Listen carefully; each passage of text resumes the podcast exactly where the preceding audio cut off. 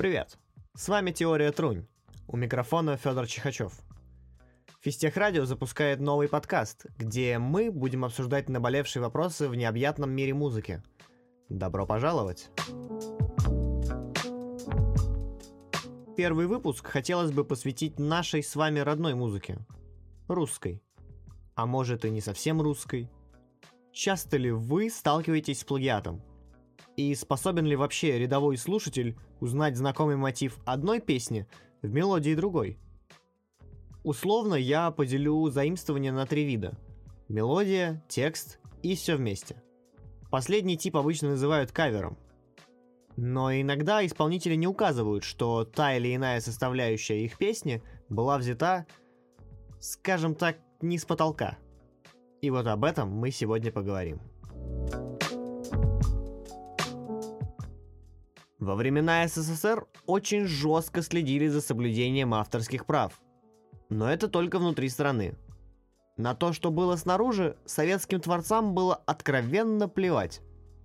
Именно поэтому некоторые песни выпускались в Союзе как народные, а затем исполнялись профессионалами на концертах по всей стране, без зачисления каких-либо роялти.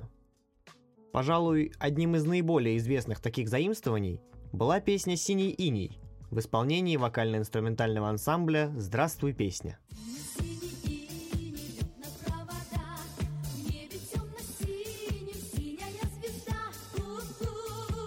Эта композиция была записана после того, как в Союзе приобрела популярность песня группы Eruption «One Way Ticket».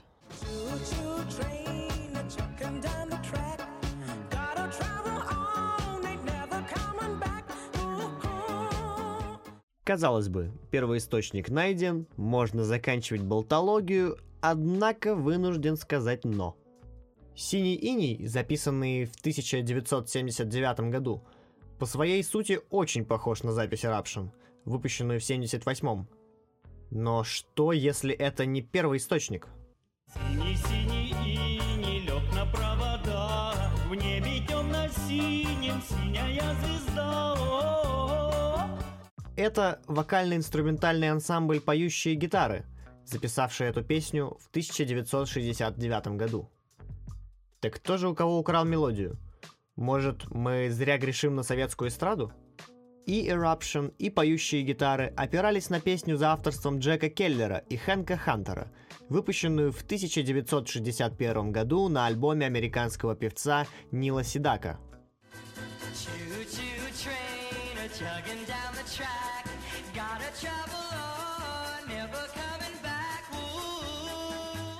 Причем в Америке эта песня не стала популярной. В Советском Союзе, кстати, на пластинках указывали имя Сидака при издании этой песни. Но ошибочно. Автор-то песни не он.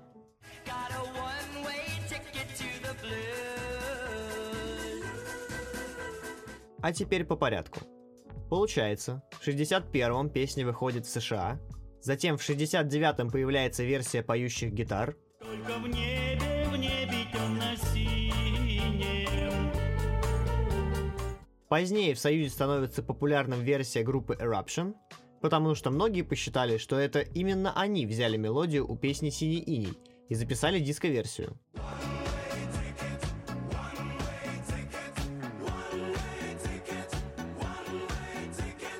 Тогда советские вокально-инструментальные ансамбли решили не отставать и в 1979 году выпустили свой ответ –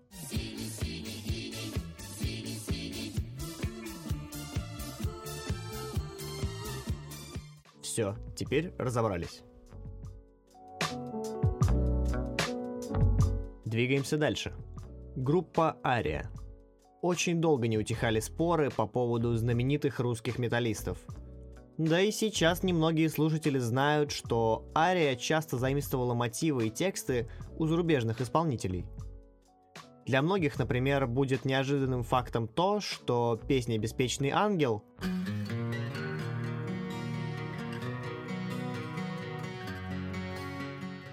представляет собой русскоязычную версию баллады «Going to the Run» группы Golden Earring.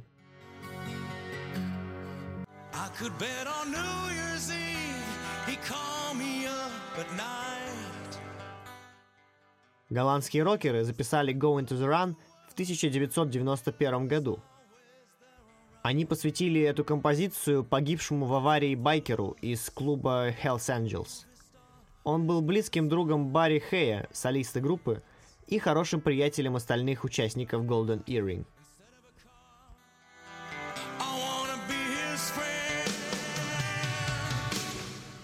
Трек не остался незамеченным, но хитом он стал лишь в Нидерландах.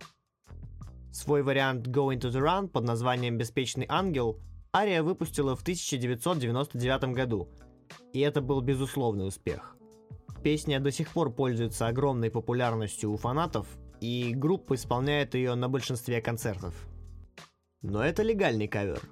А что насчет подражания другим музыкантам? Если послушать все творчество Арии, может показаться, что их любимые группы — это Iron Maiden и Judas Priest.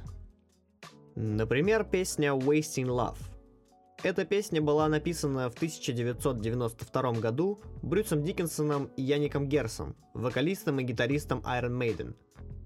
Редкая для группы рок-баллада повествует о растраченных на случайные связи любви и жизни. Яник сыграл в этой песне соло, к которому мы, собственно, и обратимся –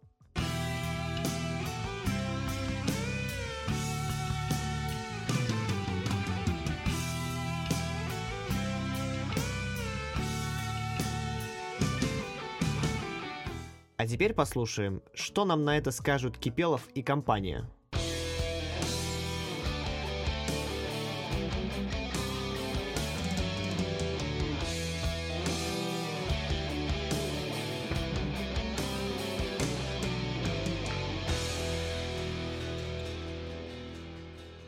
В случае песни «Ангельская пыль» можно говорить не об воровстве или плагиате, а о единстве стиля – Согласитесь же, вступление очень похоже. А если продолжить слушать дальше?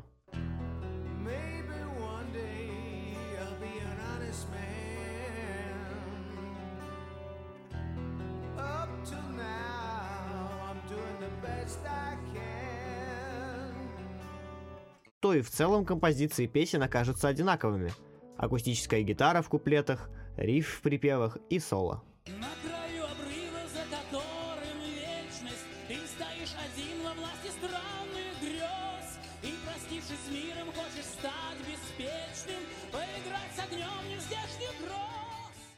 А вот следующий пример уже скорее полная адаптация готовой песни. Возьмем композицию «Встань, страх преодолей», выпущенную в 1986 году.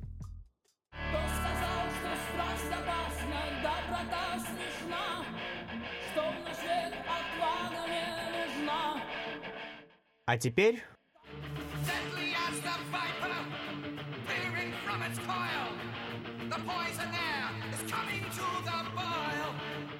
Это песня Jawbreaker группы Judas Priest, записанная в 1977 году.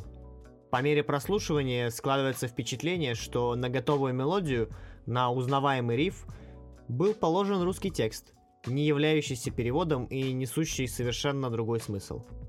В любом случае, может это и хорошо, что до нас дошли такие адаптации, которые более привычны российскому слушателю из-за текста – в Советском Союзе с зарубежной музыкой были свои проблемы, но те счастливчики, которые могли ее послушать и повторить, открывали людям новые и новые музыкальные горизонты. Когда я вообще решил делать выпуск про заимствование, подражание и плагиат, я тут же вспомнил этот случай. Я бы сказал, это максимально неожиданная вещь, но вполне хорошо слышимая.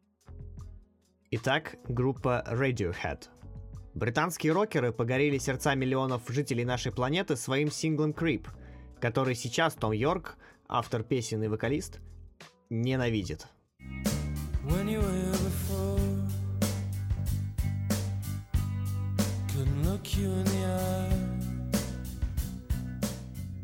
Но об этом и так все фанаты знают. Знают ли они, что в 1998 году Крип был адаптирован на русский язык? Правда, довольно оригинально.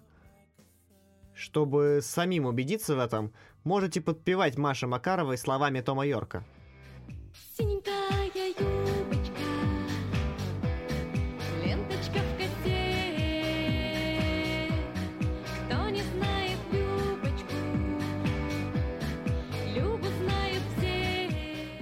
Вот ты вроде слушаешь и думаешь, ну надо же, и правда ведь, та же самая гармония. Интересный факт, это единственный хит группы Маша и Медведи. Другие, видимо, не смогли раскрутиться на таком фоне. В общем, довольно мемный кавер. А что, если мы посмотрим в обратную сторону? Может быть, зарубежные музыканты смогли вдохновиться чем-то в России? Пожалуй, по мемности это заимствование вполне может поконкурировать с предыдущим случаем. Итак, группа Бразовиль. Американская группа, названная в честь столицы Республики Конго. У ребят почти с самого начала их карьеры возникла очень тесная связь с Россией и странами СНГ. Их приглашали на фестивали, а посольство США отправляло их в тур в качестве культурных послов. Обратимся к творчеству. В 2009 году у одного из основателей, Дэвида Брауна, выходит сольный альбом под названием Teenage Summer Days – подростковые летние дни. Down on Pico and Fedora Back in 1983 Одноименная песня с этого альбома стала одним из хитов группы. Но мало кто знает, что у этой композиции чисто русские корни. В одном из интервью Дэвид подтвердил, что в основе мелодии их песни лежит композиция российского музыканта Алексея Алексина под названием «Шалавы». Малолетние шалавы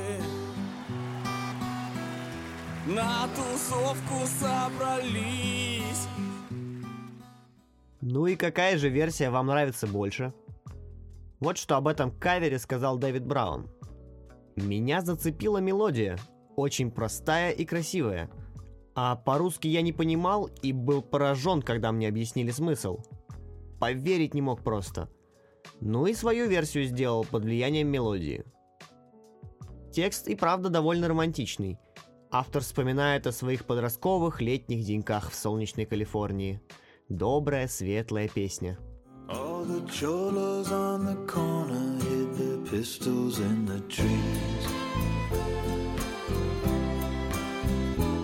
А не вот это вот ваше. Мнутся на ногах костлявых, все изрядно нажрались.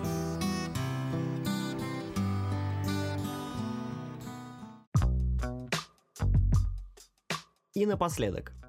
Как я и говорил, иногда существуют текстовые заимствования в песенном творчестве. Нередко музыканты берут стихотворения и кладут их на музыку. Иногда переводят зарубежную поэзию или тексты их коллег по цеху. В таких случаях оригинальное авторство текста указывается на пластинке, а вопрос с авторскими правами решается уже в индивидуальном порядке. Также в песнях могут возникать отсылки к тому или иному произведению – это может быть как дружеский стёб, или как рефлексия от прослушанного творчества. В любом случае, иногда приятно услышать строчку одного исполнителя в песне другого. Однако, как понять, где здесь грань? Где заканчивается вдохновение и начинается кавер? Я безмерно благодарен одному небезызвестному стриминговому сервису за то, что он позволил мне услышать пример того, что лежит между – поставив эти две песни рядом в моем плейлисте.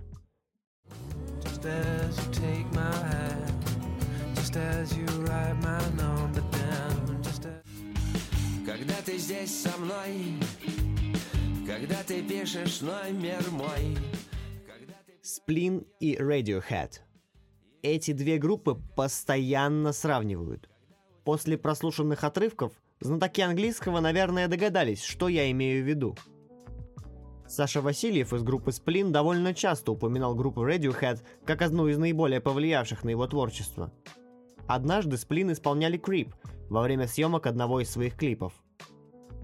Кажется, в песне «Кошмары», выпущенной в 2020 году, это влияние стало заметно не только меломанам. Ведь мы имеем почти построчный перевод текста британцев. Just as the drinks arrive, just as they play your favorite song – когда ты пьешь и пьешь, и вместе с музыкой поешь. Но особенно заметно это становится ближе ко второму куплету. The walls are bent in shape, they've got a Cheshire cat grin. И стены все трясет, ты ржешь, как тот чеширский кот. All blurring into one, this place is on a mission, before the night owl, before the animal noises. Все сходится в одно. Здесь, видно, так заведено, когда под крик совы все звери очень-очень злы. И здесь возникает вопрос. Кавер ли это? Если очень хорошо прислушаться, то можно заметить и некое сходство в музыкальном плане. И тем не менее, в авторах значится российская группа. На этом наш выпуск подошел к концу. Примеров подражаний и плагиата в российской музыке очень много. И если рассказывать про каждый из них, думаю, мне стоит задуматься о смене моего профиля на музыковедческий. С вами был Федор Чихачев. Слушайте музыку, любите ее и помните, в основе всего лежит трунь.